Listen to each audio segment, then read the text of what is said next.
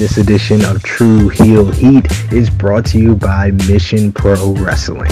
Mission Pro Wrestling Tournament Out of Hell is coming up on November 6th. Get your tickets now on missionprowrestling.net.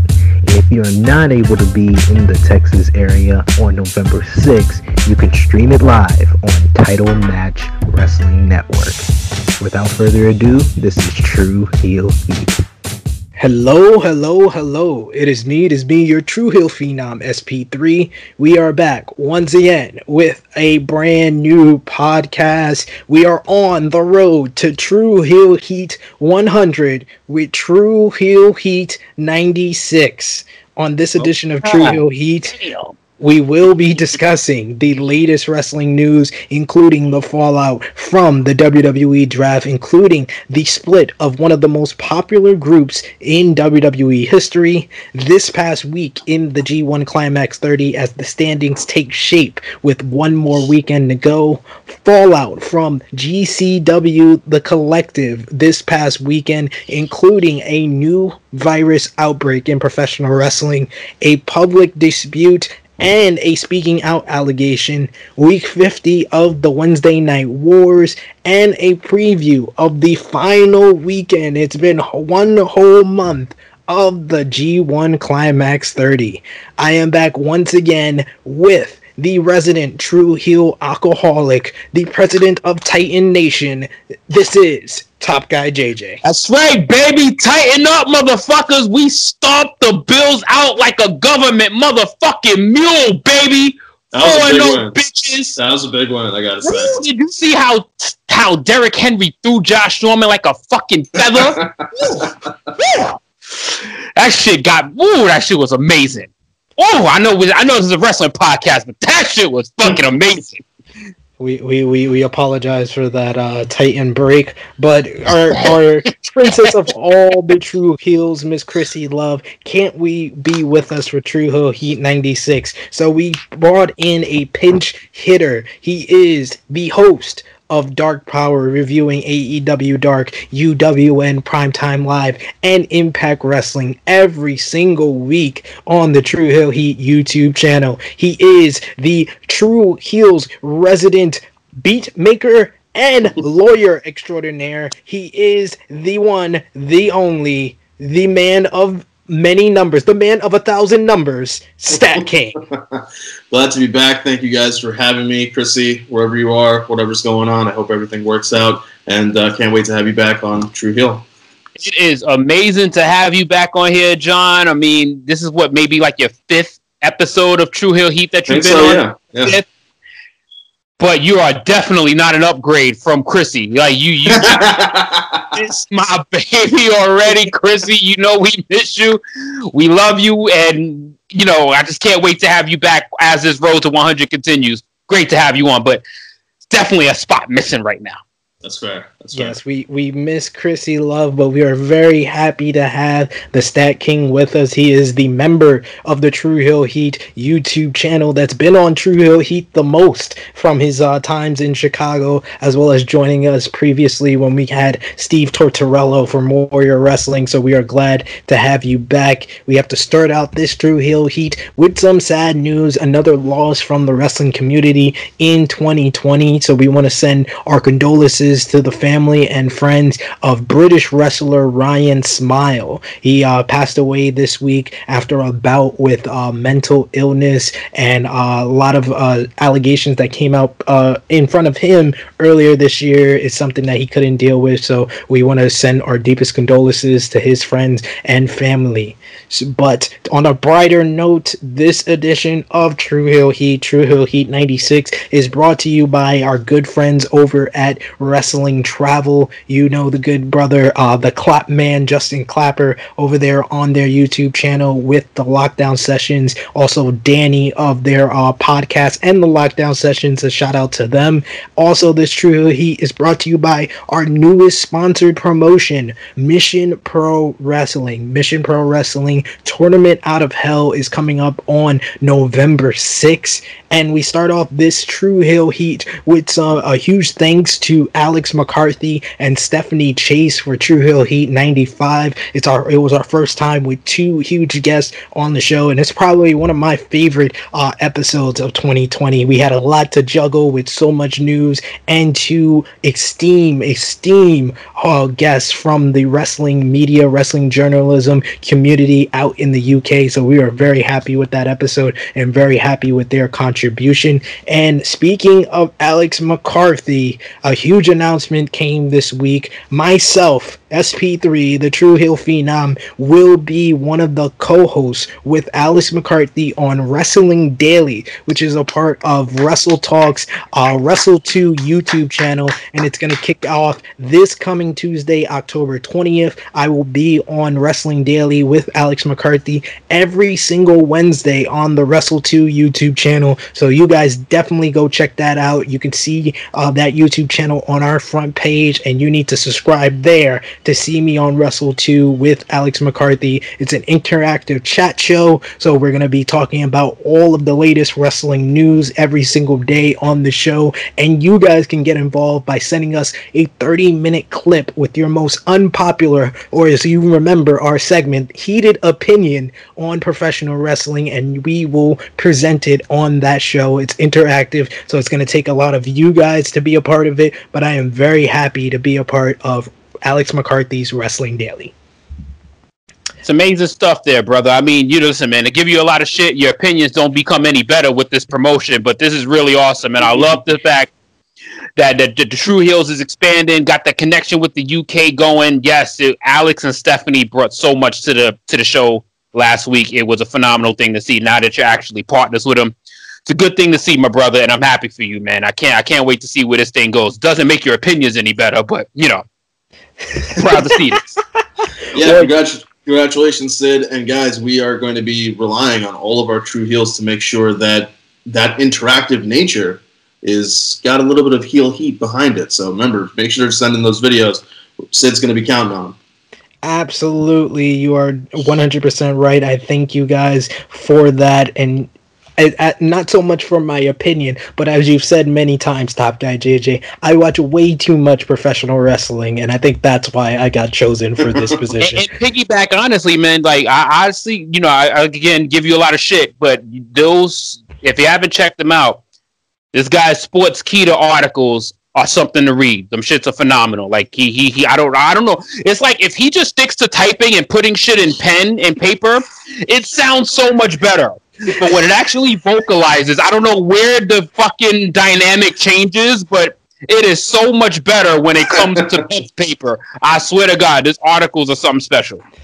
Yes, I want to also start off this Tru Heel Heat by shouting out Santana of Proud and Powerful of the formerly known as yes. LAX, who reposted my article on the 10 greatest AEW yes. Dynamite matches of their first year. Happy uh, congratulations to All Elite Wrestling on their one year anniversary. We're going to talk about AEW Dynamite and WWE NXT from this week. But first, we have to shout you guys out our True Heel roll call, where we thank you, our subscribers, our viewers of the podcast, our listeners listeners and everyone supporting us on social media. Our top three conversation starters on the Tru Heels group page coming in at number three is the New Japan aficionado James Wims.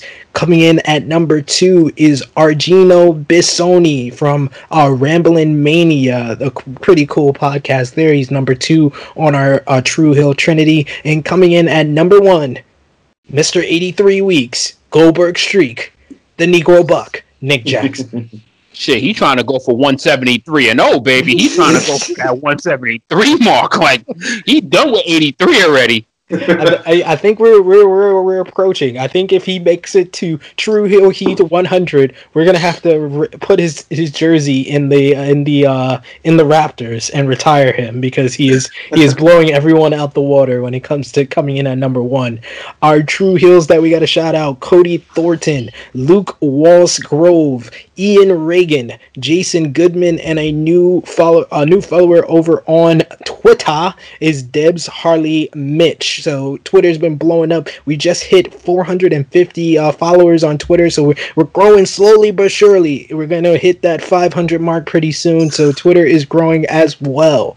Our YouTube subscriber highlight, of course, we have the king of the comment section, Kayfabe Tactus. He commented on G1 Climax nights 13 and 14, a part of J News Japan. Seriously, New Japan is on fucking fire right now. Even their young lion matches are killing it every night, with Yoda the medium being the new guy. When the only complaint on a wrestling show is the lack of people there are two women, uh, then you know you've uh, got a good thing going, but not as good as you all, who continue to make me smile every time I get to hear your opinion on things I enjoy. Keep up the good work. Thank you so much, Kayfabe Tactics. We always appreciate your feedback and comments in the comment section.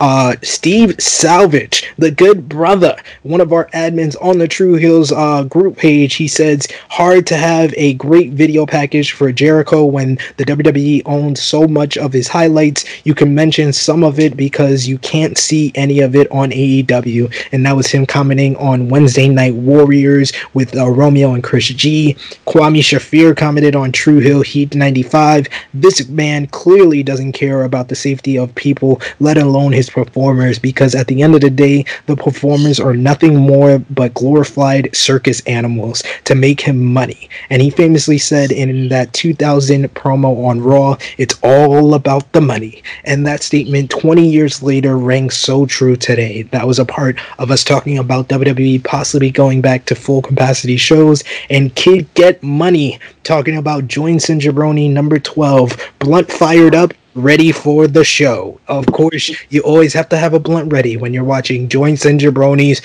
and maybe a lot of people should have had a blunt ready for a long weekend because what we miss is GCW's The Collective Weekend, a celebration of independent pro wrestling, a celebration of pro wrestling in general. It was 12, 12, yes, 12 huge shows across three days, four shows per day for GCW The Collective in Indianapolis. A great weekend for independent professional wrestling highlighted by For the Culture, featuring all minority wrestlers. This show had 2 Cold Scorpio versus AR Fox. It had ACH versus Lee Moriarty. It had uh, AJ Gray versus Desmond Xavier, JTG versus Trey Miguel, and more. I watched this show, and this was one of the best independent shows I've seen all year. Lee Moriarty is one performer that I hadn't seen that much of, but he's honestly one of the best technical wrestlers I've seen in quite some time.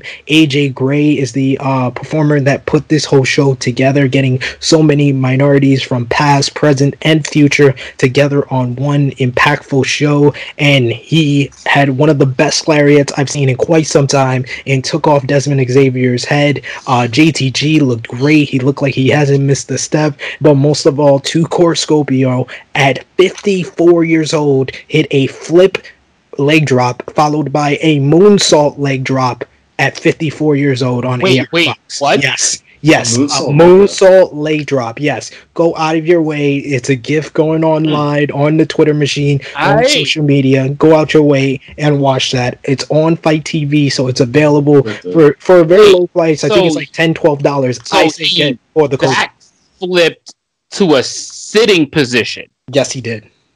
That 54. sounds incredible. Yeah, At it does. 54 Yeah, wow. years old. I- I That's just some to keep- straight WWF no mercy shit.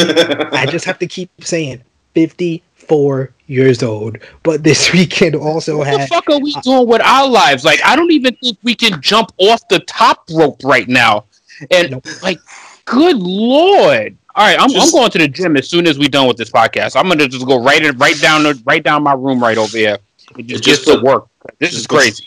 Just puts it into perspective when certain 50 year olds can't put on good matches anymore. It's possible. That's really all that says. Looking at you, dead man. Anyway, um, Effy's, Triple H shade too. We're talking about that Triple H shade too, son. Effy's, um, we had Effy's Big Gay Brunch as well, bringing all LGBTQ community together, all professional wrestlers from those type of backgrounds coming together for one show. Very inspiring show there. You had Joey Janela's Spring Break, which was four and a half hours long. It was like a WrestleMania within itself. Uh, freelance Underground from Chicago, the good brother there. Uh, Stat King is a big fan of freelance. They were on this GCW collective as well as John Josh Barnett's Bloodsport featuring Jon Moxley versus Chris Dickinson in the main event. Uh, no ropes, no turnbuckles. This was pure wrestling and MMA style professional wrestling there, and uh, there was a lot, lot more. But we have to talk about coming out of the weekend. There was a lot of controversy and the stuff to talk about. First of all, there was a huge outbreak of the virus with several fans reporting themselves as being sick, as well as independent wrestler Dan the Dad uh, admitting to testing positive for the virus. Up to reportedly, by the time of this recording, up to three different wrestlers have tested positive for the virus coming out of this weekend. Uh, Dan the Dad competed on the Glory Pro show, teaming with Ali Clad to verse Top Flight and Gay Tactic um, Panic, and also reported coming out of this weekend, uh, there was a dispute with Ethan Page and the GCW owner uh, Brett Lauderdale concerning trading cards that were sold before the show. Ethan Page got into a very public dispute with Joey Janela, which we talked about on Tru Heel Heat 95. But him and um, Brett, the owner of GCW, got into a big dispute at one of the shows that was seen and reported on by Fightful Select. And a gear maker, lastly, has accused Logan Stunt, GCW wrestler and brother of AEW star Marko Stunt, of sexual misconduct in our latest Speaking Out scandal. So I know you guys didn't see a lot of the shows, but hearing all of that news coming out of it, what are your thoughts? I know Stat King, you are familiar with Dan the Dad, so what's your thoughts on him testing positive and other wrestlers out of this weekend?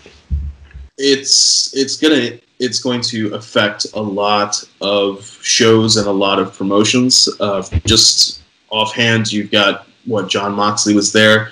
You have Marko Stunt, so that's AEW's affected there. Chris Dickinson, whether or not they how they stagger tapings with UWN and NWA on Primetime Live, that's he's part of that brand and part of that company there. Kylie Rae, that could affect Bound for Glory with her title match against Deonna Purrazzo. So it's just a huge, huge fallout. It's just a reminder to everybody that while things are starting to open back up, you have to be as safe as possible. And there is, I mean, I understand for some of these uh, guys and girls, this independent wrestling is their main source of income. But if you know you are, if you if you know you're positive, you cannot you cannot risk going to these shows and performing as much as it may affect your livelihood. This is people's lives at stake. So, yeah. How about you, uh, top guy JJ? What are your thoughts on uh, this speaking out allegation against Logan Stunt in uh, a gear maker, kind of getting into the crossfire. Very, and you know, I want to give her credit. Uh, I'm not going to say state her name to give her some type of ambiguity, but she came out in public on Twitter and really wanted to speak out because you know she didn't want anyone else to be hurt, but Logan Stunt kind of being involved in this and any fallout that's going to have on Marko Stunt as well. What do you think about this latest speaking out allegation? Uh, I I I definitely applaud the courage that that continues to to happen in in this in this professional life because um you see this is probably a norm that happens across all of these companies. And the fact that there's a little bit more courage that comes out to even put these people in a spot to be held accountable like in, in whether it's a ripple effect because now this is going to affect people that they connect with or people that they do shows with, people that they tour with, brands that they might do a one-off show with. It it provides a serious level of accountability and now you just need to just behave normal. Like what is so wrong with behaving normal? Like why can't we just go to shows, go to work, do our thing, have a night out with the guys and not do anything disturbing or disruptive to our to our opposite counterpart. Like, why does things have to get to this point? But I'm really glad that the courage is being built for more and more women to speak on these things. And the fact that I'm, I'm actually glad that the name hasn't been, uh, if the name has been provided, I apologize because I haven't heard the name. But if the name hasn't been provided, I actually kind of like that because that enables other women to still kind of have the same approach, but put people on the spot. Because this is a real thing that's happened. It's a real thing that's been happening. It's just been happening since the 40s and 50s. It just continues and it translates on into we're 2020 for crying out loud. So this stuff needs to be put in check, and people really need to understand that there needs to be serious consequences for their actions. There's so always, I, yeah, there's always been that kind of you know carny aspect to wrestling and that kind of these are people from various walks of life who are not always accepted for who they may be or how they feel or their perspectives on the world. And so the part of the carny aspect of it is that this is supposed to be a safe space. It's supposed to be a place where people can express themselves safely securely and not be worried about anything happening especially something like this. So again, like it's just like as as top guys saying, like it's just something that we need to consistently be better at, and knowing that knowing that that we need to be out there for other people to be keep your eyes and ears open when you're going to these shows. If you see something, say something. Like that's like the biggest thing that you can do. Yes, I can't. The wrestling community shouldn't be something that even has that in our language still. Yeah. Like we we we are supposed to be treated as a, a a serious entertainment entity. We're not a cult anymore. This is a global grand scale of of performers that is all across the globe. So this needs this is not some in-house shit that just needs to be kept in-house. No, like you guys want to be looked at and viewed as real athletes, real people, real superstars, then act like it. Yeah. Because you you don't hear the real sports, the real giants of the world that has these cases. And when they do have them, it makes a global scale, and that image is on you for the rest of your life. And it should be no different with professional wrestlers. You guys, you guys are on point 100% on both of those topics. Um, I just want to stretch to anyone watching Tru Heel Heat that went and had a great time at the collective in Indianapolis, whether you are part of the staff, whether you were in the crowd, or even wrestlers that watch our podcast, please, please get yourself tested, go to your nearest uh, virus testing facility, and make sure you're safe and quarantine. Just want to stress that most of all, and also keep your fellow wrestling fans safe. We talked about this on our Speaking Out episode when that first uh, big movement began, but we can't stress that anymore. Please keep your fellow wrestling fans safe. So we got to move on, guys, and talk about G1 Climax 30 what we missed from this past week. We missed nights 13 through 16. Night 13, I want to say, in my opinion, was the very best professional wrestling show of 2020. It is probably one of, to many people, the best night of the entire G1 Climax 30, in my opinion. We had Jeff Cobb defeating Ishii in an absolute banger of a matchup. We had um, Ibushi defeating Suzuki in a fantastic contest. Uh, Uncle Dave Meltzer said it was like a real fighting sequence in a in a in a live action movie. And Okada overcame uh, Shingo in one of the best matches of the tournament, in my opinion. This sealed up Shingo Takagi being my MVP for the G1. Night 14 featured Goto defeating. Um, Tanahashi in an upset. We had Evil over Naito, as we all called, as we were four, all four of us on the panel predicted. Evil did defeat Naito to get the tiebreaker in the B block. Night 15 had Jeff Cobb defeating Will Ospreay in a great speed versus power uh, contest, and back to back, Jeff Cobb proved top guy JJ wrong with two huge victories. Uh, we had Jay White defeating- motivation for him, Dan. It motivation for Jeff Cobb. I've been shitting on him for the entire year, and my man is coming through big big at the end of the climax. It's the, it, it's, it's the big top wins guy. for Jeff Cobb. It's the top guy effect. Where- Just Absolutely. saying, like shit, you know, he's, he's a special talent, man. I was tired of seeing him losing all these big matches, man. We had Jay White defeating Minoru Suzuki in a fun encounter. We had Okada defeating Ishii in a hell of a main event. Night 16 had Naito overcome the Sublime Thief. Toriano, we had Evil beating Goto and Sanada defeating Tanahashi in a thrilling main event. So as we go into the final three nights, it's we have four guys in contention in the A block, three guys in contention in the B block. Uh, so Stat King, I know you caught up on the G1. What stood out the most to you? What match or which performer stood out this week to you? my one of my favorite matches has been the Kazuchika Okada with Shingo Takagi.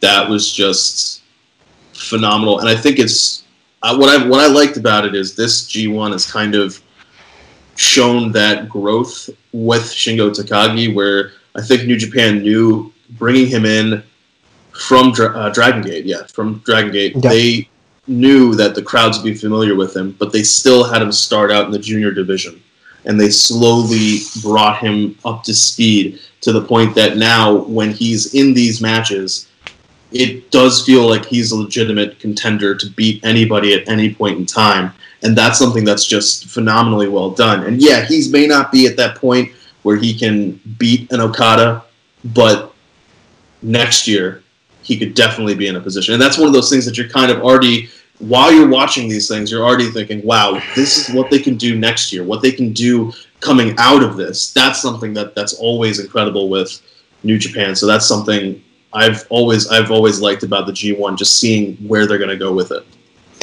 Absolutely. I, I I gave I went the I've been doing the reviews for Sportskeeda for the G1 and only two matches I've given the five stars, the full boat as they call it, if as regard to the G1, and both of them involved Shingo Takagi, and the second one was against Kazuchika Okada on night 13. Night 13 had, in my opinion, a four and a half star matchup with Ibushi and Suzuki four stars with Ospreay versus Taichi, and Taichi's been a, a most improved candidate.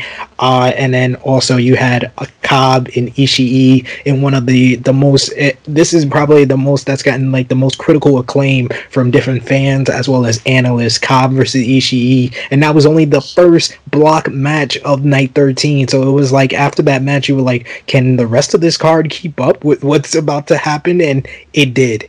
It one of the one of the things I, I love, speaking of Ishii, is where he'll just back somebody into the corner and then just stand there, and he won't. And, and it's not a, it's not a situation where he's interfering with them. So the ref's like, okay, you gotta let them out of the corner. He's just standing there and holding on and blocking them. He's just like, yeah, hit me. No, no, no, hit me.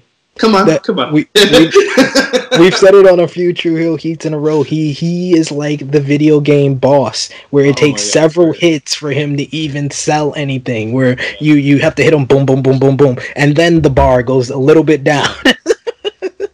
It's like you got to break the stun meter first. You got to break Yeah. the stun meter first, and then then you start to take his energy down.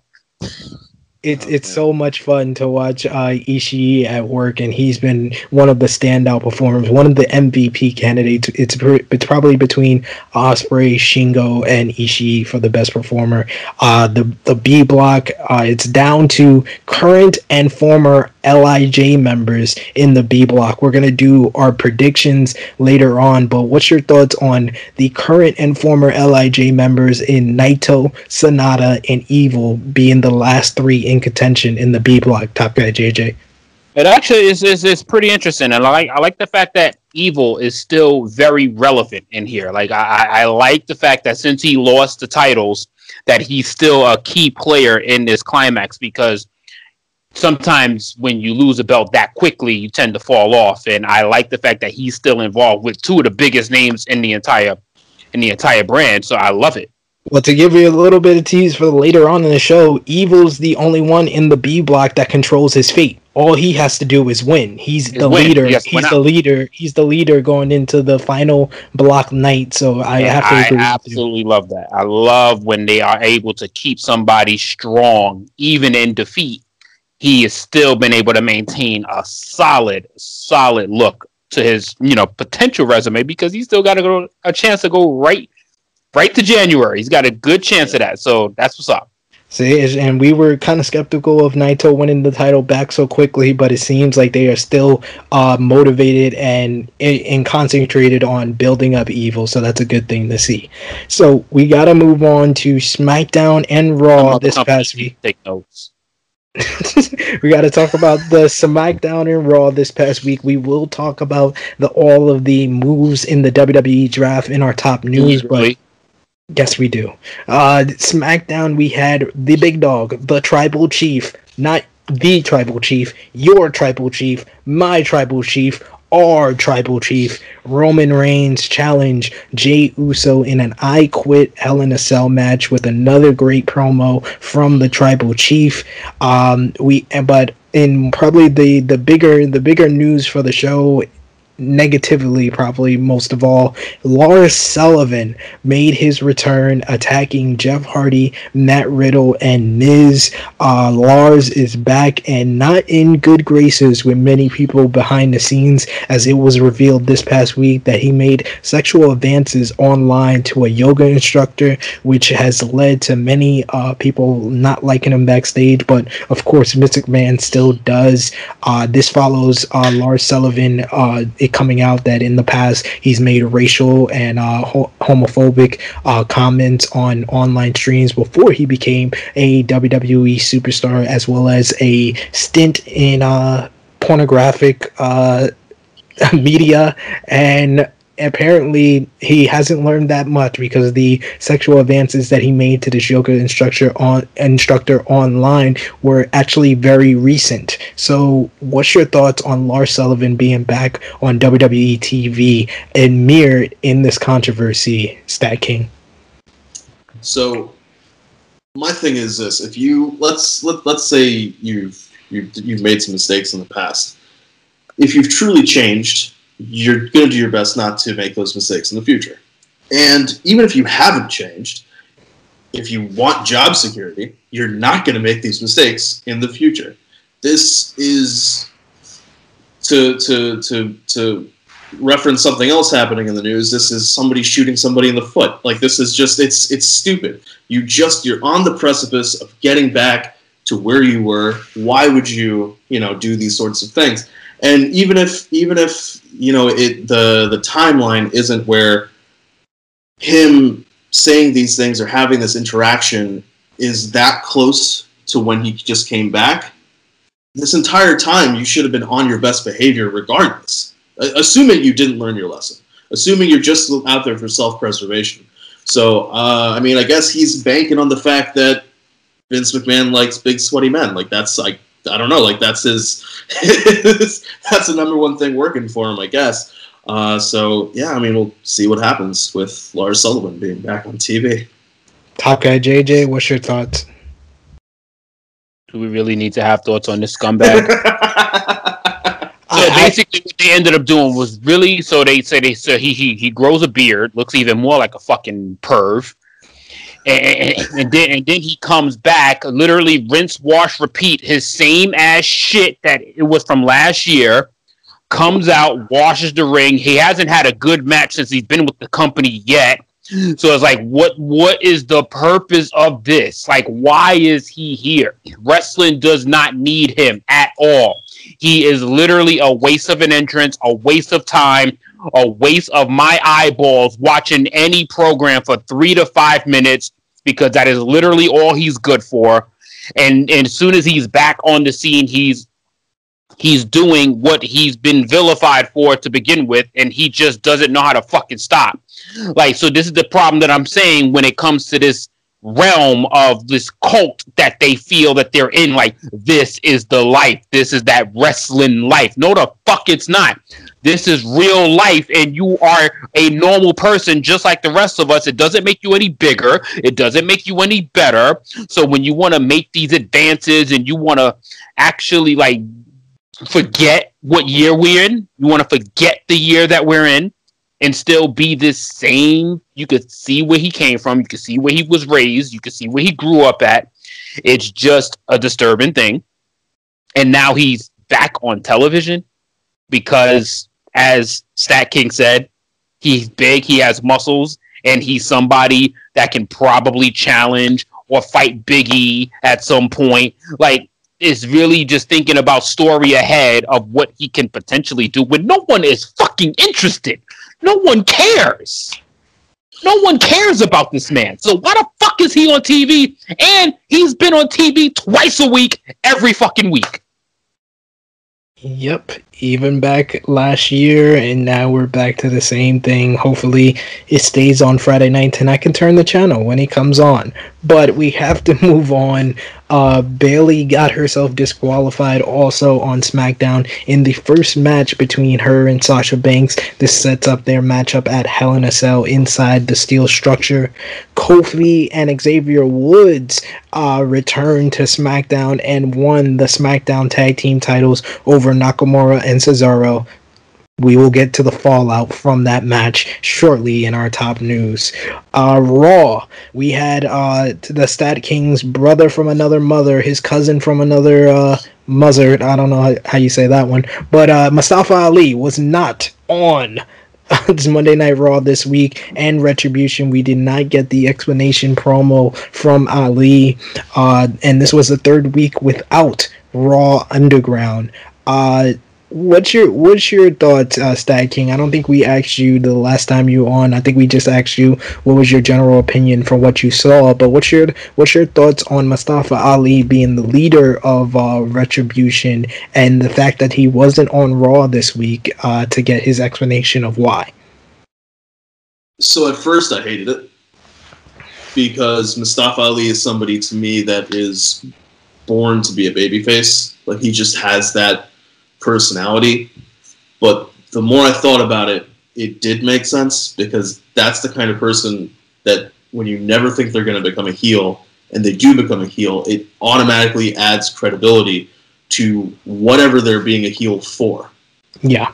And on top of that, I don't so I don't think this was planned. I don't think that them I think it was just Vince rewriting the script and them cutting uh, you know, time for Mustafa Ali giving the explanation for retribution or yeah, retribution. But how he has handled that on Twitter has been absolutely phenomenal. When you know people are saying, you know, we were supposed to get this explanation. Why didn't you uh, give us this explanation? And I didn't even know that that had happened. And I'm seeing, I'm just seeing the exchange on Twitter, and he's saying, "Oh, you know, it does kind of suck when things are promised to you and then they just doesn't happen." Or you know, something to the effect of, I because I remember when I when when Retribution debuted, and I'm looking at the names, I'm like, this is just stupid. And I remember, I, I remember, you know, we, we talked about it, and uh, I'm talking about it with others how stupid the names are, and you know, to think that how he was able to twist that because when he first debuted in the in the in the Independence and going through the Independence, it was Prince Ali, and he had a negative, stereotypical foreigner gimmick and he changed once he realized what that effect was having on people, what they thought about people of his skin color, of his ethnicity, and how he could be a positive change. So now, when people are making fun of the names, he went on Twitter and he said, "Yeah, imagine judging people because of names." And just the way he's able to twist it, it's I don't even like retribution. I think the concept of retribution is absolutely horrible, but now I want them to win everything.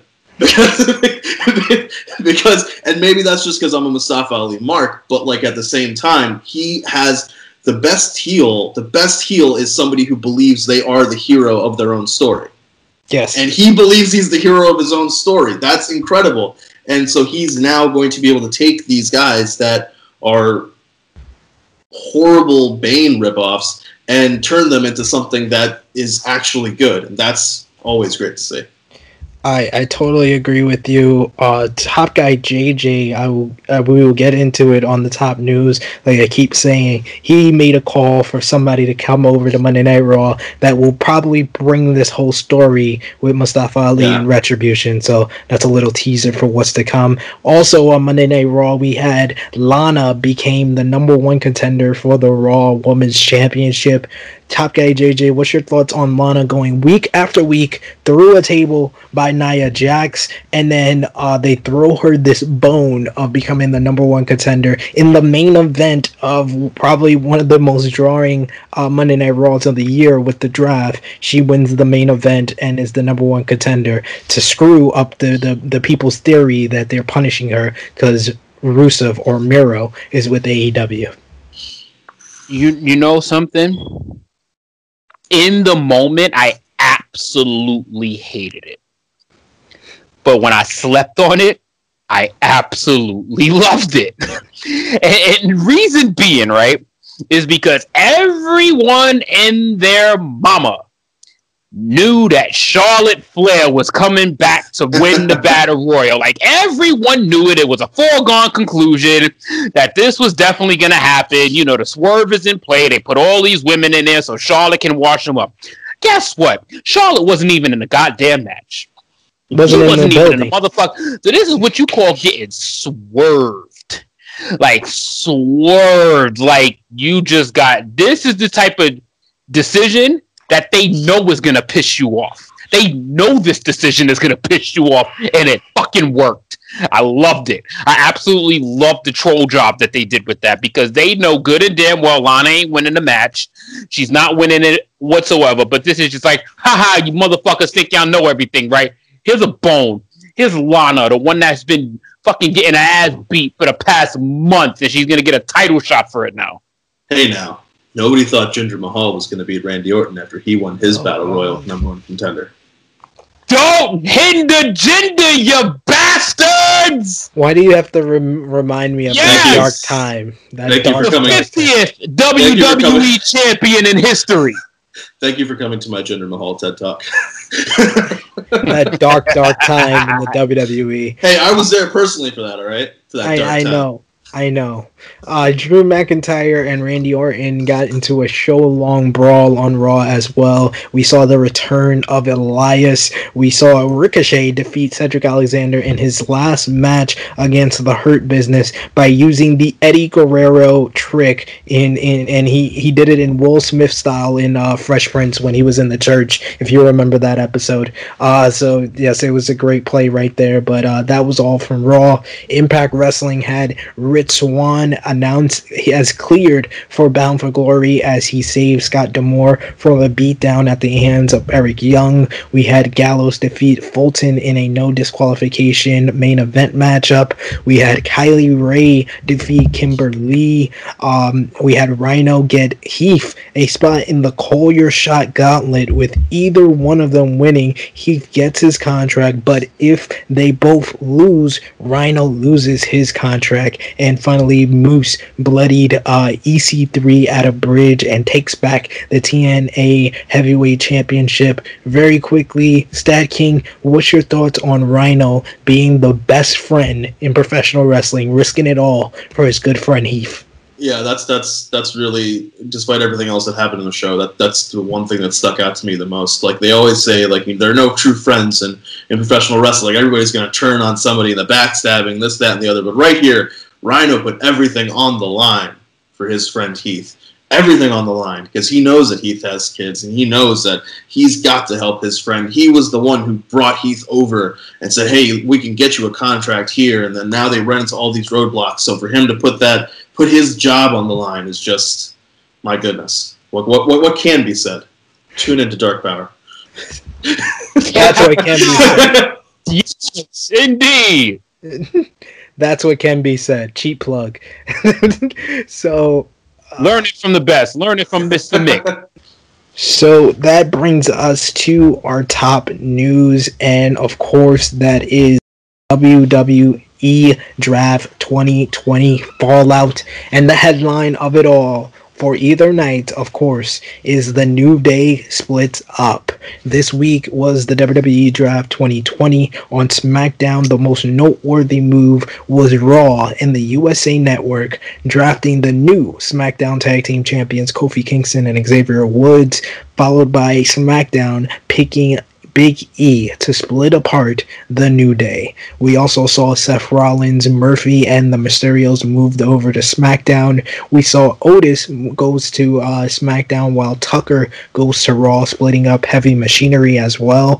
AJ Styles, Naomi, Miz, and John Morrison, as well as Drew Gulak moved to Raw, while Bianca Belair moved to SmackDown. Also, Kalisto went to SmackDown, while Gran Metalik and Lince Dorado picked up by Raw, splitting up the Lucha House Party on Raw, Smack Street Profits moved to SmackDown in the first round. So Adam Pearce, our unofficial authority figure, uh, has Street Profits and the New Day swap titles because the Raw Tag Team Champions can't be on SmackDown and the SmackDown Tag Team Champions can't be on Raw. So they swap titles, no hand sanitizer, hand sanitizer or anything.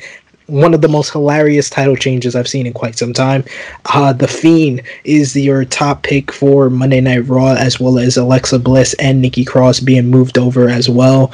Uh, Retribution are picked in the third round by Raw for reasons, I guess, with uh, Mercedes Martinez reportedly being dropped from the stable. She was not a part of the graphic that showed the group, so apparently Mercedes Martinez is not in Retribution and may be moved back to NXT.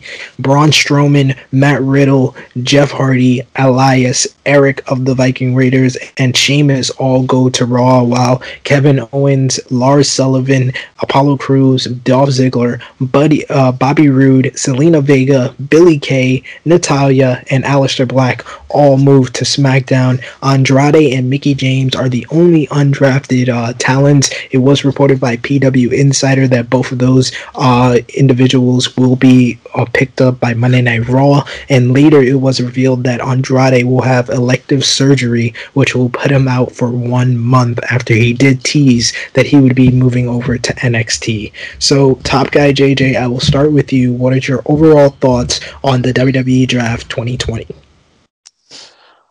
If if they do not just carry the same old storylines from Monday to Friday and Friday to Monday, because that's basically what happened with the drafts is that they literally took Monday stories and put them on Friday and Friday stories and put them on Monday.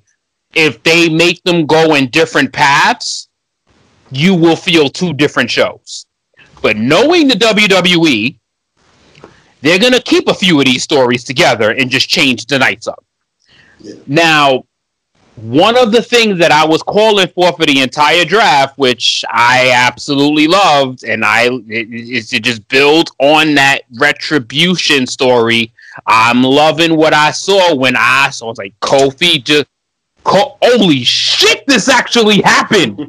like it actually, I was like, yo, I was just like throwing a whim out there for that shit. And now Kofi's on Raw.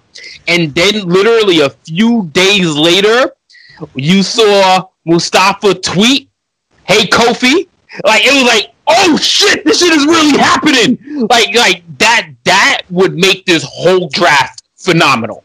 If this act because this this this whole because this can drag out for months between Mustafa's story and then how he because this is one is going to create some amazing fucking matches. It's going to create some really good matches between Kofi and Mustafa because you already know that they can both go in the ring for, for, for quite a while. I'm looking forward to that. And the Fiend and Alexa just fit. Like they look like they just fit on Raw. Like it, it, it looked seamless. So it's a from I liked what I saw from the beginning. I did call that this was going to be the weakest draft, which I still stand. This is this this draft really hasn't done anything really. They literally made the picks and then they just moved on. Like there was no thought on the picks. You just saw a glimpse of it. You saw the picture and then they moved on. The draft yeah. it had no impact. They didn't make it seem like it was impactful at all as to what was really happening to these superstars.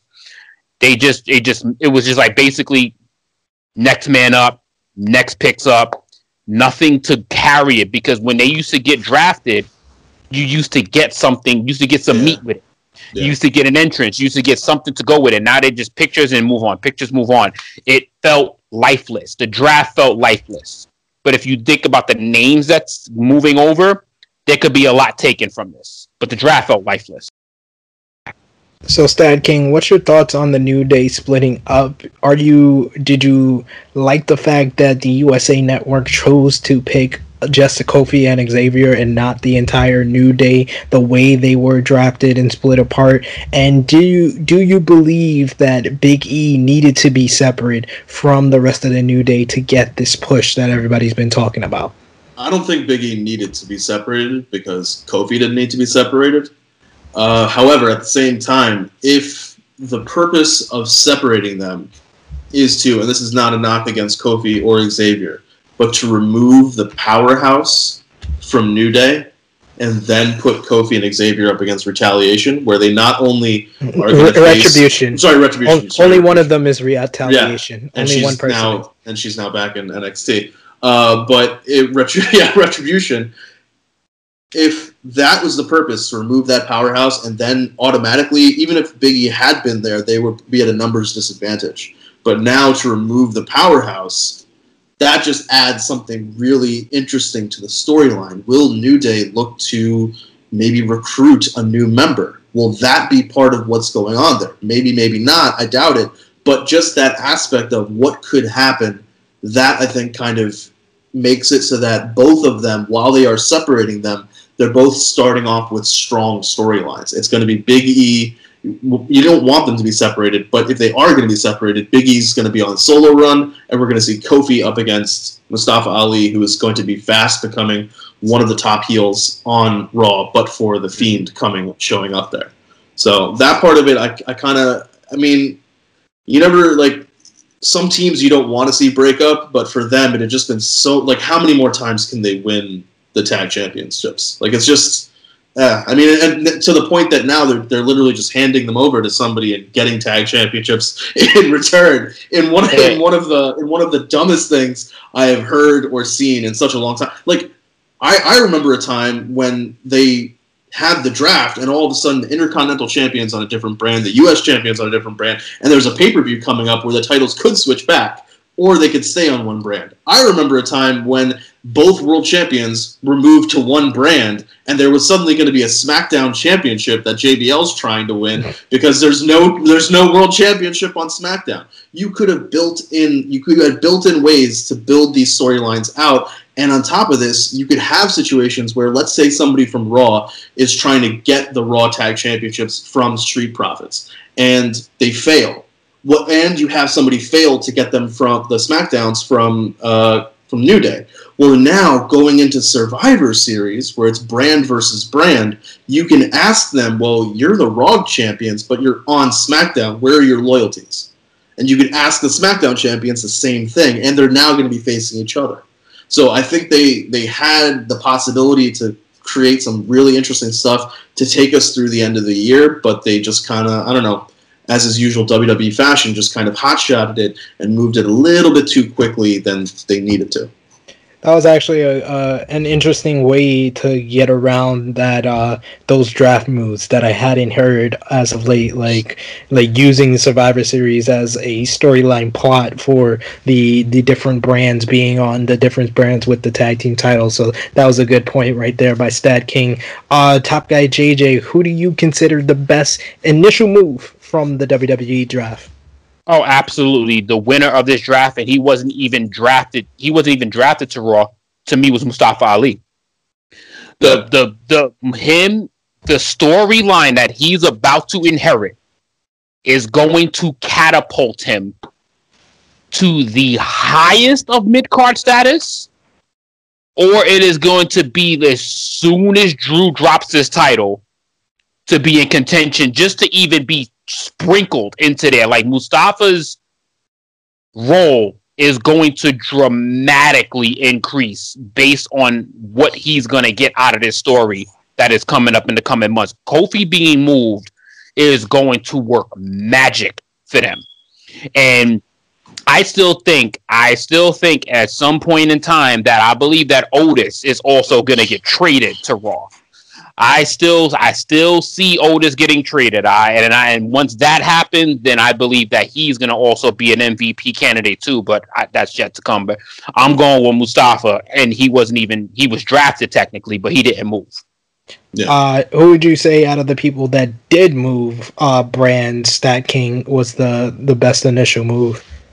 I think it's going to be the Fiend simply because pairing him with Alexa for sure, like cementing that pairing, is incredibly strong. And we don't, I don't know if we necessarily need because whatever whatever brand the Fiend's on, unless he's you know doing whatever insane thing comes to his mind, he should be going after the top title.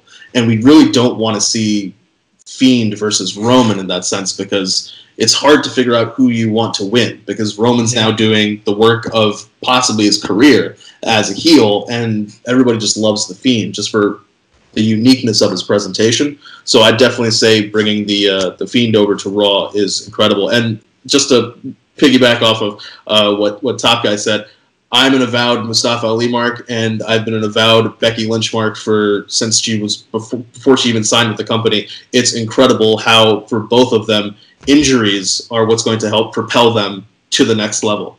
Because with but for Mustafa Ali getting that injury, Kofi Kingston doesn't come in to the picture a year ago, and now we're seeing fast forwarding and seeing what happened. And but for Nia Jax breaking her face, Becky would not have had as big of a run as she did.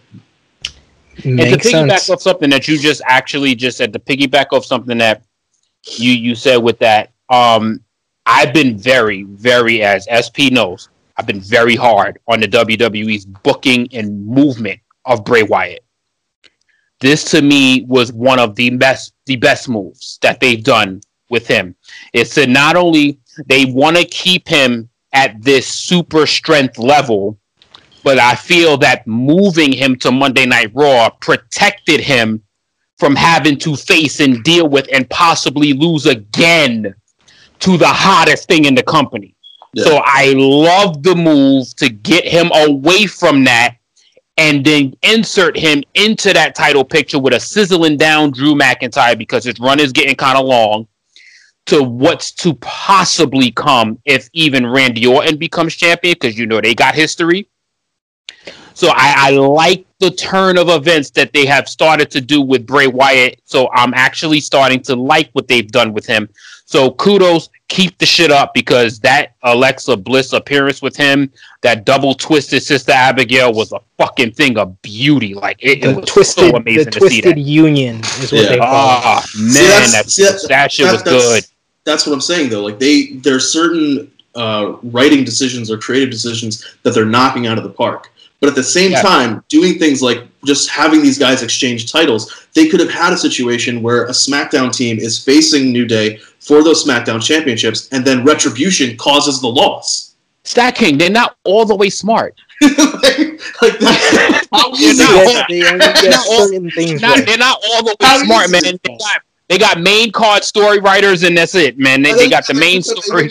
Then you just have uh, the next Raw, Kofi be like, "Well, I don't understand why you would have done this to me. And then Mustafa's like, well, no shit, you wouldn't understand. But here's why. And that's just kicks it off there's only certain things they can get right but i totally agree with you guys as far as uh the the fiend and i think i think that i i've been predicting for how many months for randy orton to beat drew mcintyre i think that i like the fact that the fiend and alexa attacked heels in andrade and zelina because it points to them potentially being baby faces on raw and we could get fiend versus randy orton and he can redeem himself for that atrocity, even though I was the only person that predicted Randy Orton beating him at WrestleMania 33. He can get revenge on that all these years later.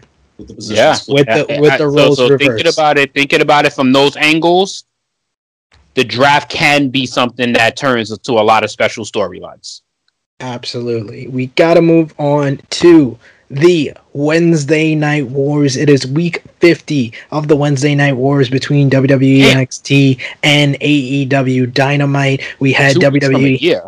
Yes, we had WWE NXT two weeks after TakeOver 31, while AEW Dynamite celebrated its one year anniversary. If you guys missed Tru Heel Heat 95, we gave you our individual top three moments of AEW Dynamite's first year, so definitely check that out from Tru Heel Heat 95. You can go on Sportskeeda and check out my top 10 greatest AEW Dynamite matches of the first year, as I said earlier in the show.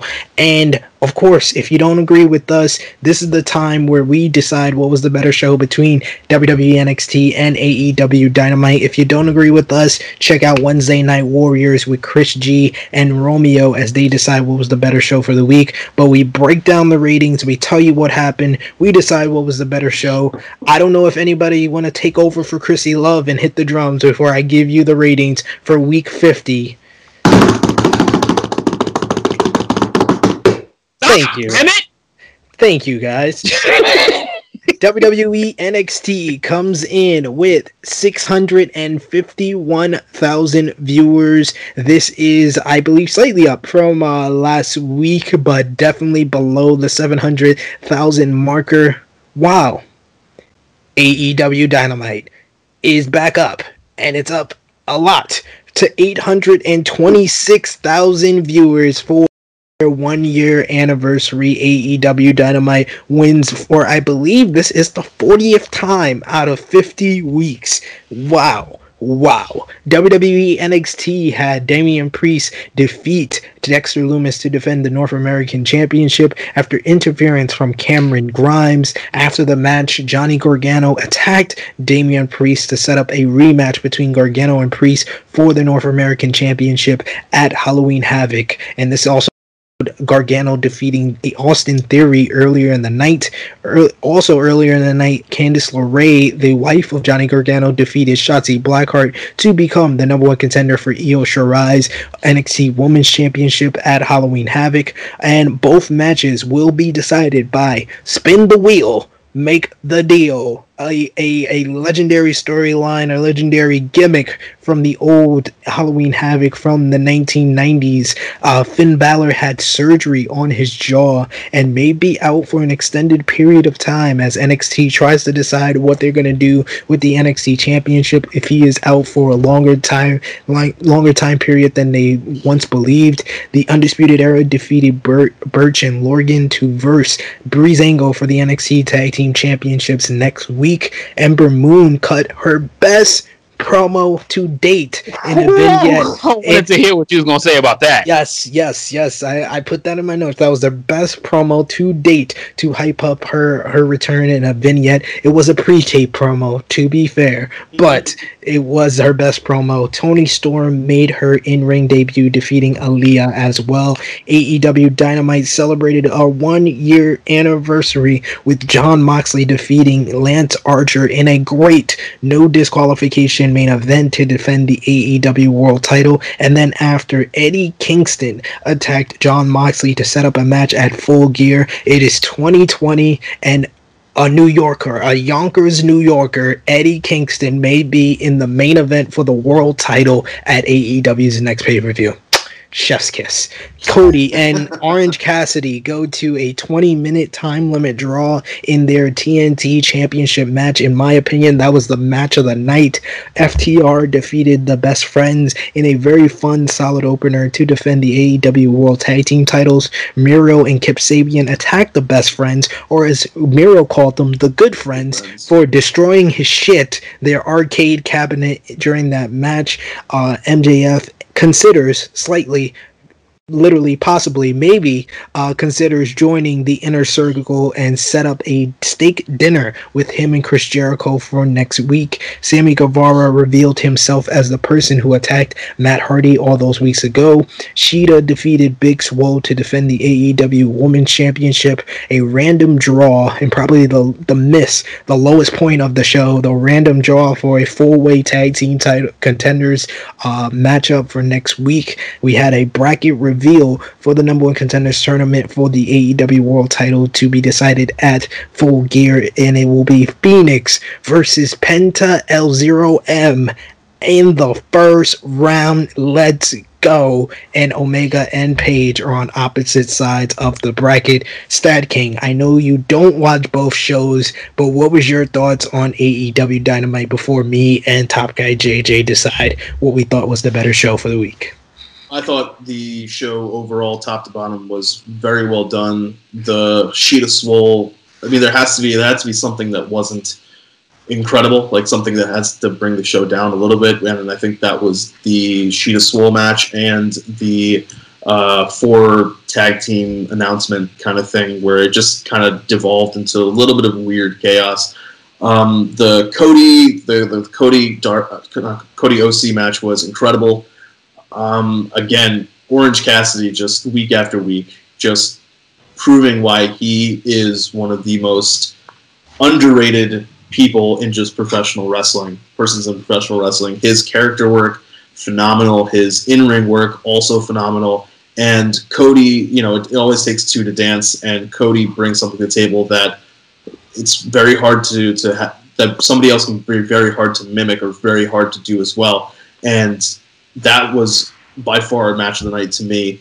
Very good show. The only thing I thought was, or I kind of felt like I thought maybe they would do something, and maybe you know just it's just not on the same level to me. But I thought they were going to end with some kind of big-ish, relatively kind of angle or something like that, just to mimic what they did in the first year. But I mean, can really anything top the formation of the inner circle? It's kind of hard to do that. So at the same time, I was like, all right, you know, I think they knew they weren't going to be able to top that. So why even try?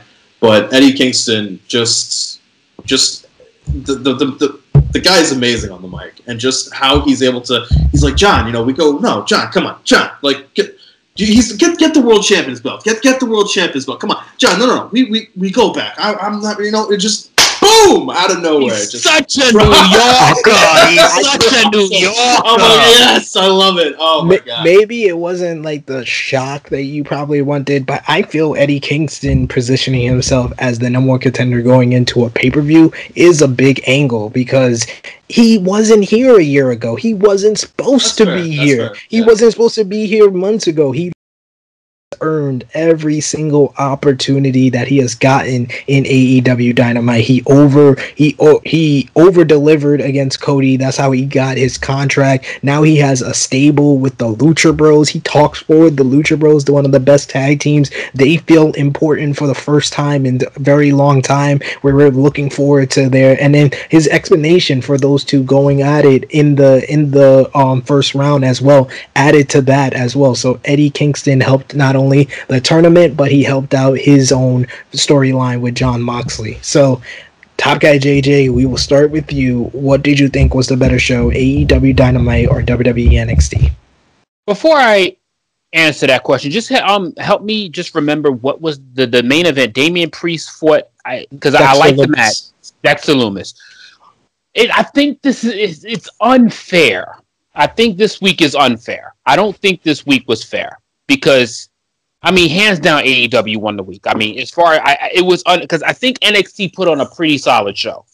I think NXT was pretty solid again this week, but just going up against AEW's one year anniversary, knowing the matches that we were about to get, it was going to be top for and like AEW put on a damn pay per view on a Wednesday.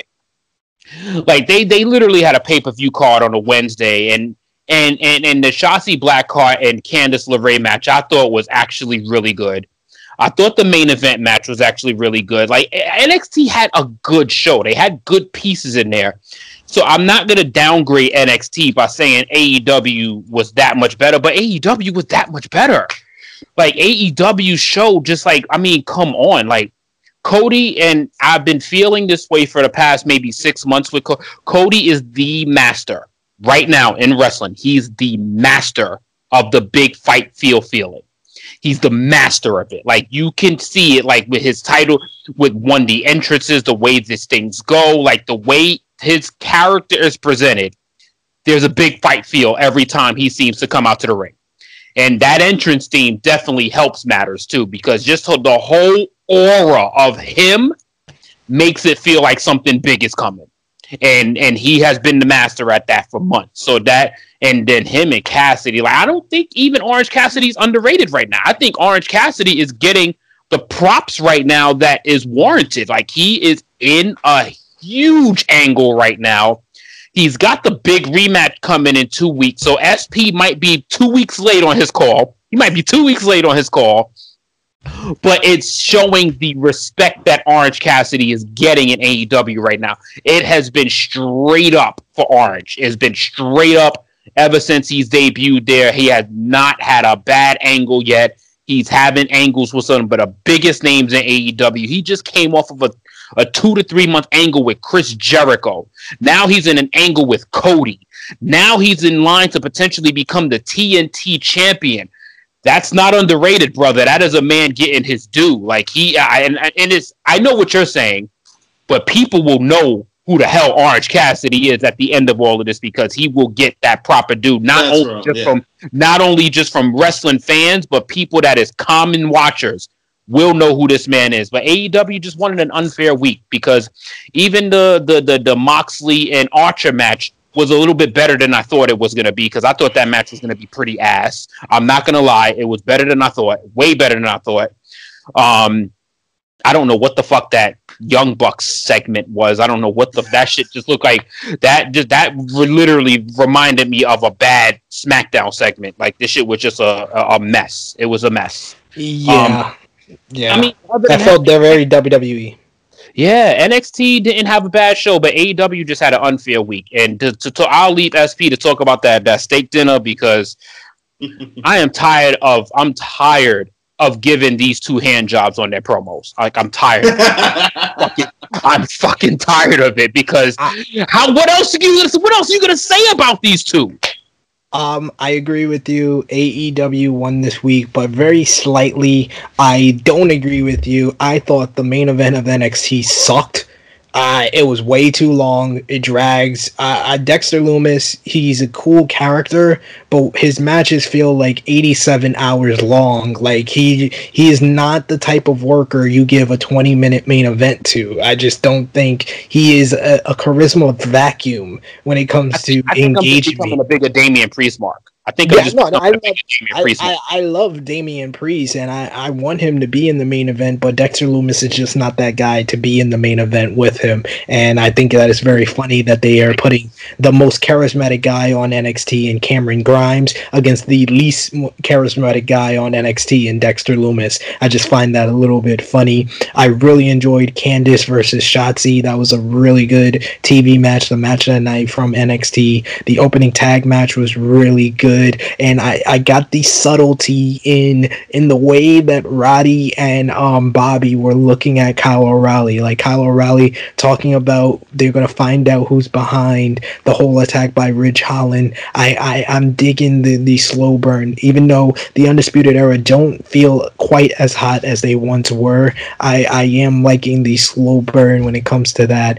Um those are like the two biggest positives. I like how they're building up Halloween Havoc as well. It's going to be a fun, unique show, and I think that's going to be probably the week that NX that I pick NXT for sure over AEW. Even though on the AEW side, like you guys said, Cody and Orange Cassidy was it was great. It exceeded all my expectations. I of course predicted Orange Cassidy to win, but that was the best possible way to put him over without him winning. Like the the just the whole finish with him getting worked over his leg, and then he hits the beach break on the apron, puts him back in the ring, almost gets the, the, the three count. Then he hits another beach break, almost gets the, the pin. Then oh, they keep they they're like rallying him up, saying that he just has to hit the orange punch and he's gonna win. And then his knee buckles, and yeah. but he still reverses the the Cross Rhodes, gets the mousetrap, and then the timing of that finish with the referee about to hit the mat for the third time and him win the title, but then the time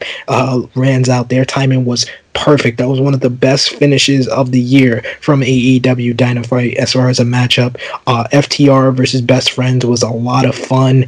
Um, I'm not. I don't. The only things that were drawing for me on AEW, even though I'm picking them this week, just ever so slightly, only because I really didn't like the main event of uh, NXT. I like the angle investment on NXT, and I like the angle investment on AEW. But Miro, he looked he looked good in his little squash. This looked a lot better than his uh, first in ring match, but the whole arcade thing, they didn't build it up enough for it to be that important to kind of start that whole feud. I do like the best man versus the best friend, so that's pretty cool. That's a cool dynamic, but that just felt a little bit off. They could have built to that a little bit better.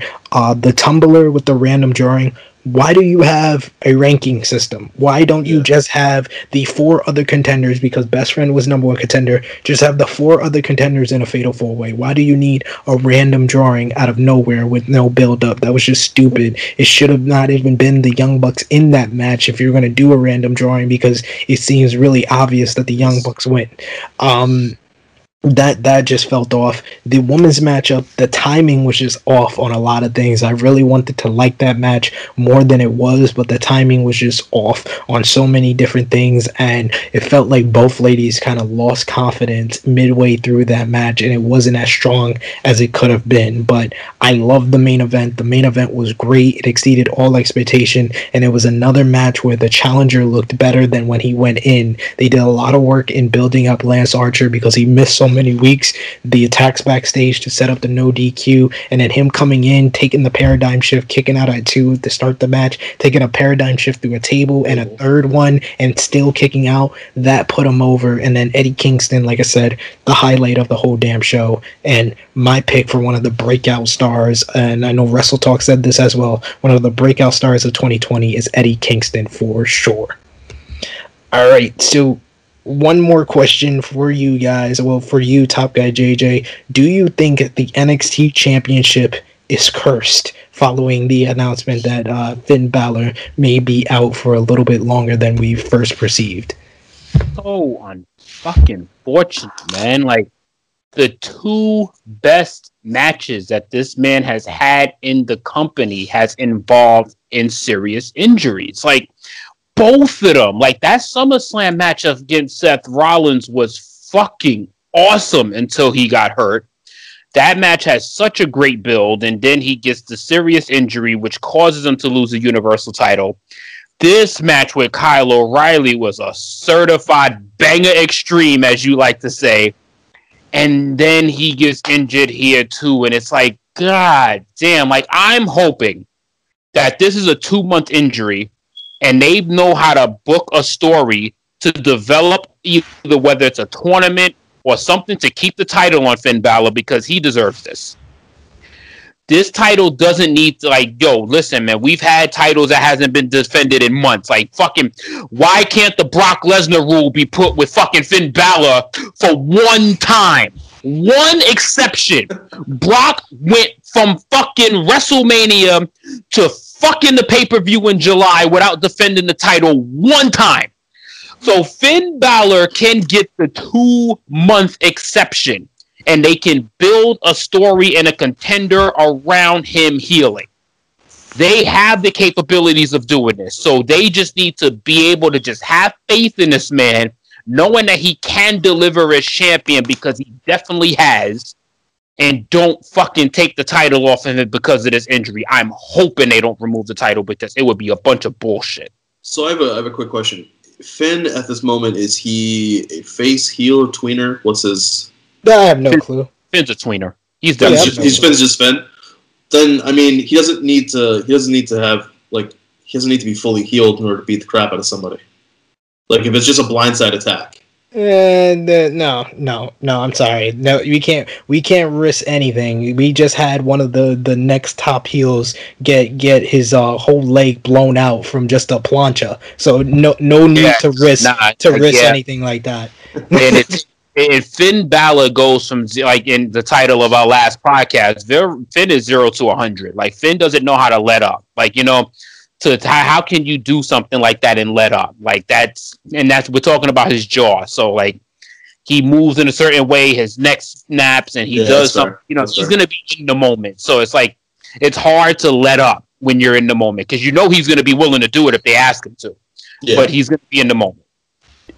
Yes, we have to talk about the rest of our news. A lot of WWE news coming out of this week. Uh, one of the big news of the, the day we're recording is Bayley ranked number one in the PWI Pro Wrestling Illustrated Women's 100 from October 2019 to October 2020. 20. Uh, coming in at number two is Stat King's favorite Becky Lynch. Coming in at number three is Asuka. Coming in at number four is Charlotte Flair, and number five Sasha Banks. Hikaru Shida from AEW coming in at number six. Io Shirai was number nine, and coming up uh, very soon we will have at the announcement at the end of this podcast of something involving the number 14th ranked women's wrestler in the world, Thunder Rosa, the NWA World Women's Champion. But disrespect on on on Shida, damn yo, the fuck is done to be number four? I, I think I think Thunder Rosa was the was the one that was most disrespected for because she was the NWA Women's Champion for the last ten months. What was and Thunder Rosa ranking? Fourteen. Oh, she's not even top ten. Yeah, that's she ugly. won it. She That's won it ugly. back in. Yeah, she won it back in January Yep. That's- really ugly. So Like, all, Betty, okay. Also big news as far as the law is we got to ask Stat King about this one. Uh, Candy boy. Candy Cartwright files a lawsuit against WWE, Oh, yeah. Gabe Sapolsky, Evolve, and Matt Riddle with claims that her past relationship with Riddle led to her WWE bookings being canceled. We talked about Candy Cartwright and the Matt Riddle saga a couple of episodes ago, but what's your thoughts on this uh, huge lawsuit coming up this week, this past week? So I know that she had made previous claims, and I know that Matt Riddle had he made a video or something to that effect where he kind of wanted to set the story straight or, or kind of explain his side. And if she, from from everything I understood, his video gave a very good explanation and kind of painted her in more of a stalkerish kind of way. So if she's now going getting to the point that she is filing a lawsuit, either there is more information that she did not originally reveal, or it seems like a money grab. No, she she originally did reveal that, and then most recently, um, they uh, Matt Riddle filed a restraining order against Right. her, and then there was evidence that came up that he had no grounds to do that, um, and he he like withdrew the restraining order. Okay, so that part I didn't know. Now with like a yeah, with like a restraining order, you you got to be able to provide backup information for it. So that is going to be the fact that he didn't get a restraining order. That's going to be pretty credible evidence in this what is a civil lawsuit against Matt Riddle, Evolve, WWE. I do think it is kind of interesting that she didn't file the lawsuit until it was announced that WWE had fully purchased Evolve and that it was now owned by them because that's you kind of in a way you do inherit liability for when you when you are purchasing a company like that. So i think that part of it i do kind of find interesting and originally i'd paired that with his video to say like it did seem more of as, as a money grab to me. But if you're if you're telling me that the restraining order he didn't get then that does change things a bit. So it's going to be it's it's to be interesting. Like there's going to be a lot of uh, a lot of depositions that people got to attend and I don't know. Look, we'll we'll have to wait and see how how this how this all pans out. But if she is telling the truth, then that's that's pretty damning for for Matt Riddle. And Jerry McDevitt, the lawyer for WWE, he don't pull no punches. So I I, would, I, I I pray for Candy Cartwright. But speaking of Matt Riddle, other news came out this week that there is apparent heat between Matt Riddle and Seth Rollins. Rollins saying on the WWE Draft Watch Along that he would never work with Matt Riddle during uh, SmackDown this past week.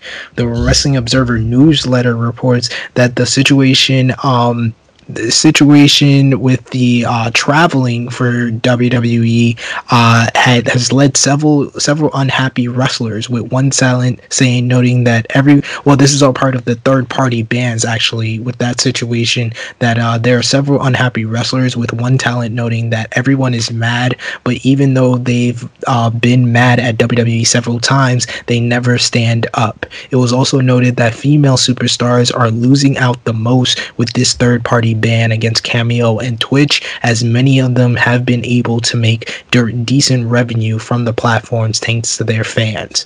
Wrestling Observer Radio and Fightful reports that WWE extended the Thunderdome at Amway Center for another month through November.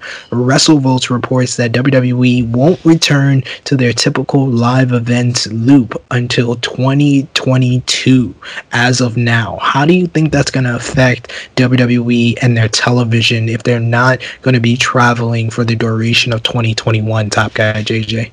Thank God. Like, thank God. Like, the fuck? Like, if somebody's gonna stop them, let the fucking city stop them. Shit. Like, you, you want to bring people and talk about here, get ready to travel in the next month or two. Do we not understand that we are dealing with a spike right now?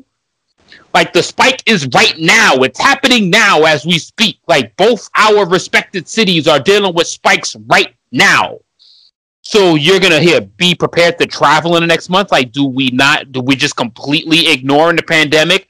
Like, it's like, yo, if Vince catches the shit, he's already in his 70s, so he's already lived the full life. So it's like he don't care. Like he literally doesn't care. So I'm glad that he has been stopped. So I'm glad that this now has him having to think of alternate plans to potentially, if to purchase the Amway Center shit, you might need to purchase that shit for another six to eight months. Because thank God that he is not going to be able to travel and he is not going to put the lives of thousands upon thousands of people in jeopardy because you know if you hear a wrestling show is coming to a city near you, you are going to try to get out. You're going to try and go. And yeah. how, how, how many podcasts have we done covering their lack of protocols? So thank sure. thank God, thank God that this is happening because the only way that this was not going to happen is by other people not allowing it. Cultaholic this week reported that Eva Marie has re- will reportedly return and re-sign with the WWE. She was also reportedly backstage at WWE Raw this past week. Uh, Paul Heyman did an interview with the New York Post, uh, speculating that our Lord and Savior, UFC Hall of Famer, and the baddest bitch on the planet, Ronda Rousey may have extended her WWE contract, which is set to expire in April of 2021. John Cena, we gotta say congratulations to, as he has secretly got married to his girlfriend in Florida. Nikki Bella. Whew. Uh, Aleister Black shoots on WWE Creative in an SI interview with Sports Illustrated, saying that they lost the motive of Black and who he was in NXT on the main roster. Kevin Owens revealed in an interview that he was close to nearly returning to NXT last year, and SmackDown ratings were down to 2.087 million viewers against the NBA Finals, while Raw was up uh, to 1.855 million viewers. And latest breaking news: Daniel Bryan is set to return this Friday on SmackDown. We this podcast will probably be out um, the day after, so you will probably already know that. But as of our recording, apparently he is set to return. This is according to Inside the Ropes. AEW news: BodySlam.net reveals that AEW is interested in Mance Warner of Major League Wrestling. Dr. Goat Britt Baker caused controversy with Uproxx's uh, interview, saying that the fans need to not turn the channel if they want more women on AEW Dynamite. Fightful Select reports that Tino Sabbatelli was the NXT reject, uh, referenced by AEW officials as leaking information, including Eric Bischoff as the moderator for the Orange Cassidy Chris Jericho debate. New Japan News the next tour for New Japan Pro Wrestling Strong uh, will be called Never, featuring heavyweight competitors versus the junior heavyweights, with Rocky Romero versus Jay White announced as one of the bigger matches. And breaking, breaking news I got this one in the Tru Heel Heat journalist chat. Apparently, IWL, Inter International Wrestle League, that was one of the um, promotions that pretty much um, outed uh, Will Ospreay as uh, basically Black blackballing the independent wrestler Pollyanna, which got a um, which was a part of the whole speaking out movement, basically uh, validating Pollyanna's claims against Will Ospreay and Bea Priestley. They sent out a tweet uh, today. This should be a moment where we stand united in support of those affected by the death of Ryan Ryan Smile, as we talked about at the top of the show. Instead, some are ripping into Will Ospreay. To avoid any misconception, we have to clarify something. Will did not contact us direct directly about unbooking Polly. The venue did. Regardless of your opinion about him, no mistake justifies the hate that Will constantly gets. It's shameful that some people will stop at nothing. What I am asking for is for people to be more considerate of others and be kind. So basically, IWL has basically admitted that they lied during the whole speaking out movement and validated what Polly was saying and pretty much threw dirt on Will Ospreay's name. So that is uh that is quite the revelation right there, whether they meant to or not. But um whew, that's a that's a that's some big news right there. I just want to I want to piggyback on one thing that you kind of said during those comments right there. Honestly, and this is no shade. This is literally just we keep it we keep it hundred with everything that we talk about here. That comment about AEW, if you don't want to turn the channel for us to see more women on AEW, do better. Do fucking better. Because NXT had four segments that involved women and they were all great. So four segments of women. So NXT had more than half the show that featured women. AEW do better. Do It's- better. It's like the one thing that AEW does not do well. So, their so, tag so don't division's say- amazing. Their tag don't division's blame amazing. it on the The mid fans. card division's amazing. the the world title picture's amazing. Right. So so so take that shit somewhere else. Don't blame the fans for the lack of women's exposure. Do better. I totally agree with you guys. So Yeah. we got to move on to ROH Pure. This past week, the second round kicked off with Jay Lethal beating uh, David Finlay and Jonathan Gresham submitting Matt Sydal. We also saw a vignette hyping EC3's debut and the return of Matt Taven to attack Vincent. Impact Wrestling News, we had RVD and Katie Forbes are no longer with the company. Fightful Select reports that the relationship between the two and the company lasted a lot longer than most thought it would, and Forbes' involvement was seen as a favor to RVD. There's no backstage heat against the two either. PW Insider reports that jo- Joey Ryan has filed a lawsuit on Impact Wrestling for wrongful termination, and this follows Ryan following a lawsuit against his speaking out accuser. So, a lot of speaking out uh, fallout this past week, as far as with GCW Collective, Will Ospreay with IWL, and Joey Ryan. Other wrestling news, our final notes Alberto El Patron, aka Alberto Del Rio, was indicted by a grand jury on aggravated kidnapping and sexual assault. Wow. Yo, an- another company in this fucking lifetime better never sign him. Please don't. Please don't. Court Bauer, Court Bauer of Major League Wrestling announced that they will start filming episodes of Fusion starting in November, and that a select few groups of bands will be allowed to the tapings.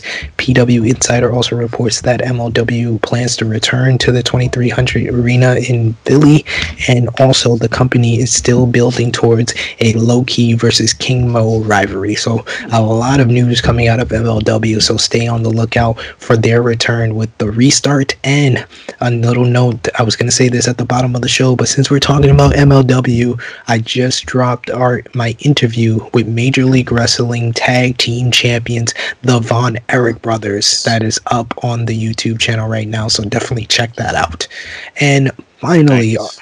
Our final segment of the show, the final weekend in the G1 Climax 30. It is the A block finals, the B block finals, and of course, the finals of the entire G1 Climax tournament on Sunday. So Friday First up is the A Block Finals in Ryogoku. We got Yujiro versus Jeff Cobb. Both of those guys are eliminated, so that match doesn't mean that much. But you're gonna see Shingo Takagi one on one with Minoru Suzuki. If you saw Summer Struggle and Jingu, you know these guys are gonna have a banger. This probably will have more to do with Suzuki's never open weight championship because both of these guys are also eliminated. The first match of meaning will be an absolute certified banger extreme Will Ospreay one-on-one with his chaos brother Kazuchika Okada. If Ospreay wins he can potentially have a tiebreaker. If jay white loses okada needs a win here and ibushi and jay white to lose in their matches. But who do you got? Okada versus Ospreay. we will start with top guy jj Wow. And how many times have we said on Tru Heel Heat that this might be the match of the tournament? Like, how, we said this already? Like, this might be the match of the damn tournament. Like, how many freaking times are we going what the hell? Like the the combination of matches that has happened in this tournament has been nothing short of fucking spectacular, and this just does not stop. And I have been riding the hottest hand in the tournament. I'm not gonna stop. I am continuing with Will Ospreay getting the biggest win yet again because he's had big wins in each spot of the blocks, and it, the wins just keep happening. This one is the biggest yet again. I believe Will Ospreay pulls this off. This would be his biggest win ever because he is 0 in 5 against his big brother in Chaos, Kazuchika Okada. So this will be his first win in six matches. Who do you got, Ospreay or Okada, Stat King? So, uh, correct me if I'm wrong. The vibe I've been kind of getting from Will Ospreay has been a little bit more of the like kind of full of himself, a little bit more of a hubris Yes. kind of aspect. Okay, I'm going with Will Ospreay on this simply because I think it's they're maybe moving him towards where he may feel he doesn't need chaos as much. He can do things more on his own. Like he, you know, just that aspect of it, I think, is kind of interesting. And Okada, I mean, Okada's been ripping off those, uh, you know, winning by ref stoppage. Uh, so we'll see, you know. But I'm, I'm going to put my money on, on Will Ospreay. I am going to go with Okada in this one. The, with the story of the of the whole tournament as him being using the money clip for better or worse, win or lose. He has been Yeah. using that money clip to win matches lately. But I think finally he will pull out the Rainmaker and he will win the A Block Finals.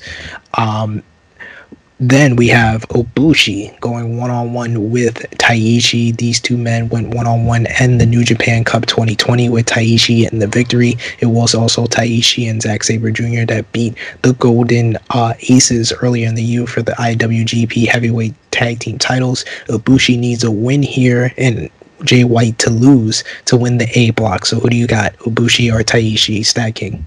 I'm going with Ibushi simply because, if anything else, if, but but for anything else, it puts that much more pressure on Jay White in the final match of the night. So I'm going with Ibushi. I mean, I think Ibushi should win the match anyway, but I mean, just it also it also gives him the ability to uh, get a little bit of revenge on Taichi and Zack Sabre Jr. for taking the, the heavyweight titles from them, from uh, him and Tanahashi, Dangerous Tekkers. So yeah, Ibushi, I'm to go with him.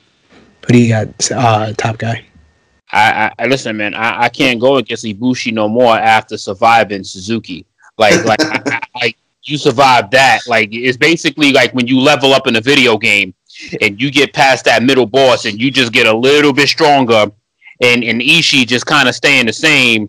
I think Ibushi's just a little bit stronger right now, and I just think that he survives another, another like like. I'd be how does Ibushi survive all of this? His neck is just like I, I, just how did but he's he's gonna somehow survive this, and I'm going with Ibushi to pull out another huge win. I'm going different again because it, it would go against it would go against my pick to win this block, but I am going with Taichi to pull the upset here and eliminate Ibushi from the A block. Who do you got in the main event? It is Tomohiro Ishii one on one with Switchblade Jay White. Jay White can win the entire A block with a win. He doesn't need anybody else to lose. All he has to do is win to win the block. Who do you got? Jay White versus Ishii. I will start with you, top guy. I mean, listen, man, you're not gonna call a tournament the J one and not and not come out of the block. So I'm definitely going with Jay White to pull this one off. And another, and he's been another very, very super solid performer in this tournament. So I'm going with Jay White to win his tournament, to win his block.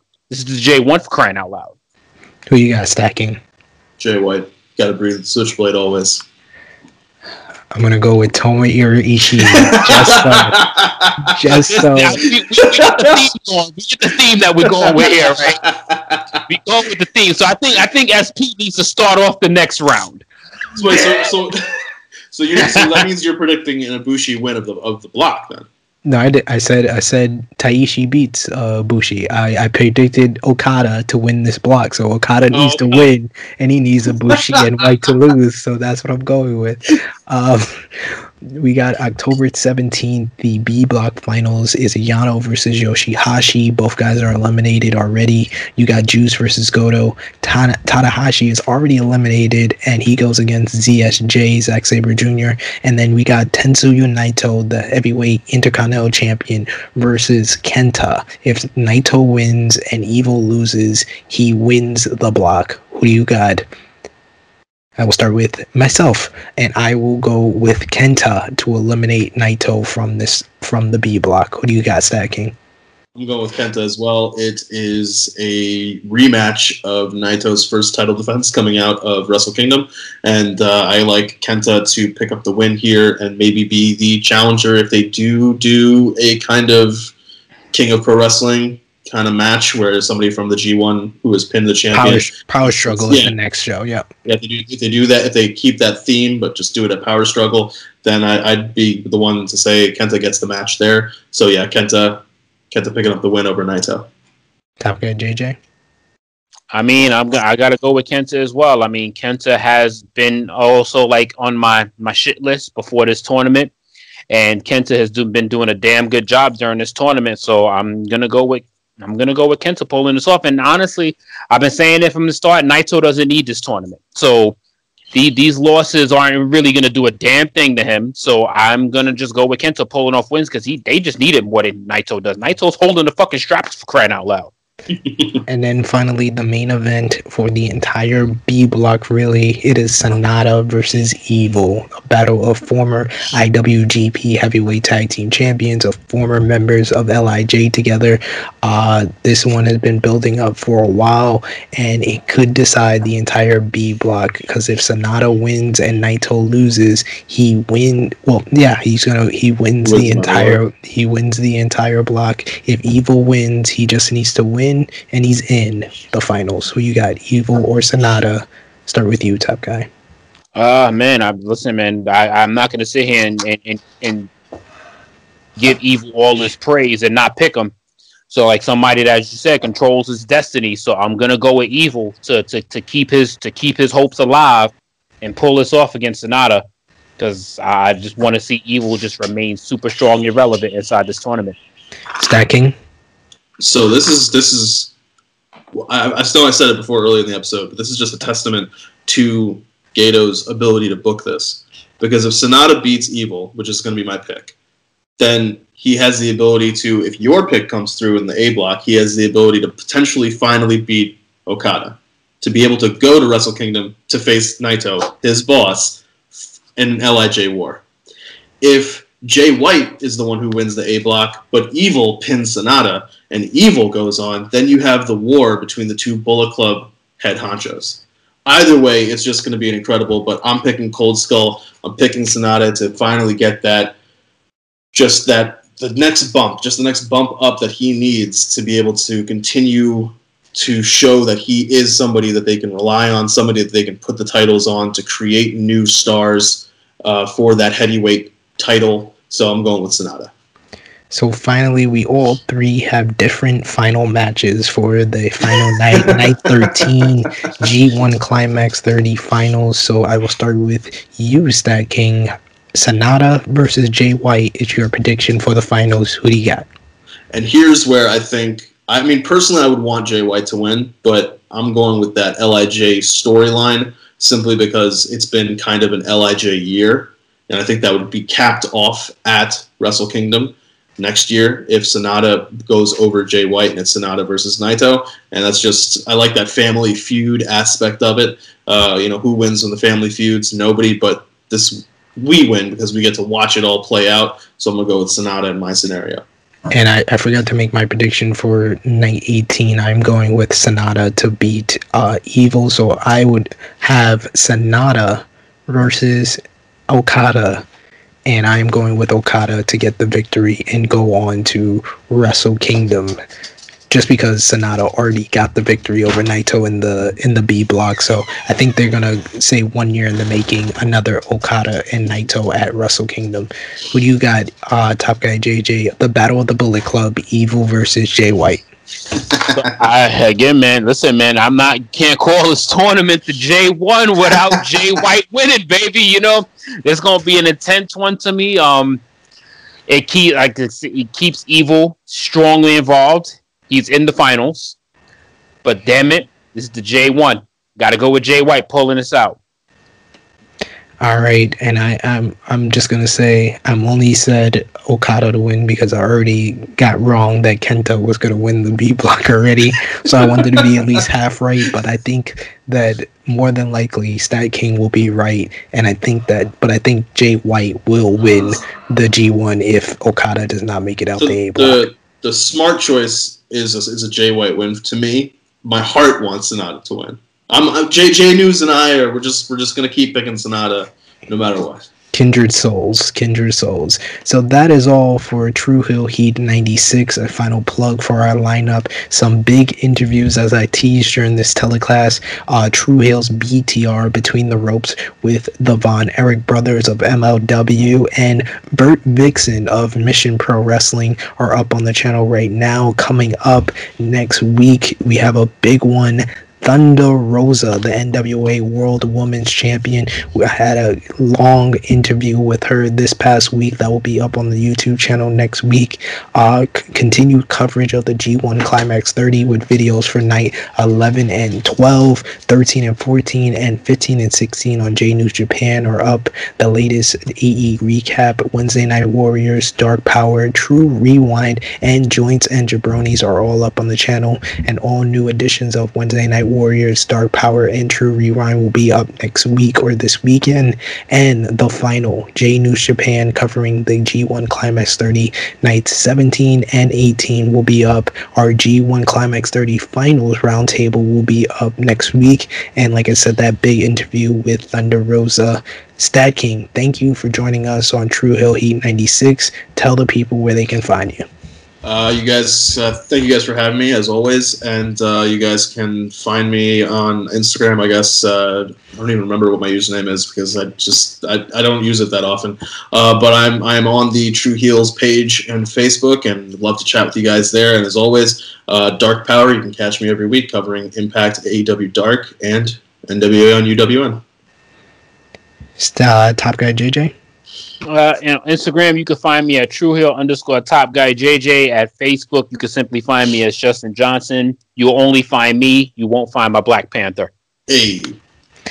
Good thing for that. Of course, you can follow the Tru Heels, Tru Heels group page on Facebook, Tru Heel Heat on Facebook, Twitter, and Instagram. Our sponsored uh, promotions, Battle Club Pro, uh, Warrior Wrestling, as well as Mission Pro Wrestling on Facebook, Twitter, and Instagram. Our good friends at Uncanny Attractions over on Twitter and Instagram, and our good friends at Wrestling Travel on Facebook, Twitter, and Instagram. I was this week on Wrestling Travel's uh, episode 15 of their podcast, so check that out on their Facebook page as well as wherever you listen to your favorite podcasts, YouTube channels like Battle Club Pro, Warrior Wrestling, Mission Pro Wrestling, Thunder Rosa, as well as our good friend Jimmy Macaram, Alex McCarthy, and Krssi Luv's favorite, My Battery is Dying. Of course, you can follow Miss Chrissy Love on Twitter and Instagram and Facebook as well, and listen to Tru Heel Heat on all your favorite audio platforms. So, once again, this coming Wednesday, Wrestle 2 Wrestling Wrestle Talks uh, YouTube channel, partner to YouTube channel. You can check me out on Alex McCarthy's Wrestling Daily. That is the next time you will see me, besides right here on the Tru Heel Heat YouTube channel. So until Tru Heel Heat 97 for the Stat King, for Top Guy JJ. It is me, it is me, your Tru Heel Phenom SP3. This has been Tru Heel Heat 96. The road to 100 continues. We are signing off until next time.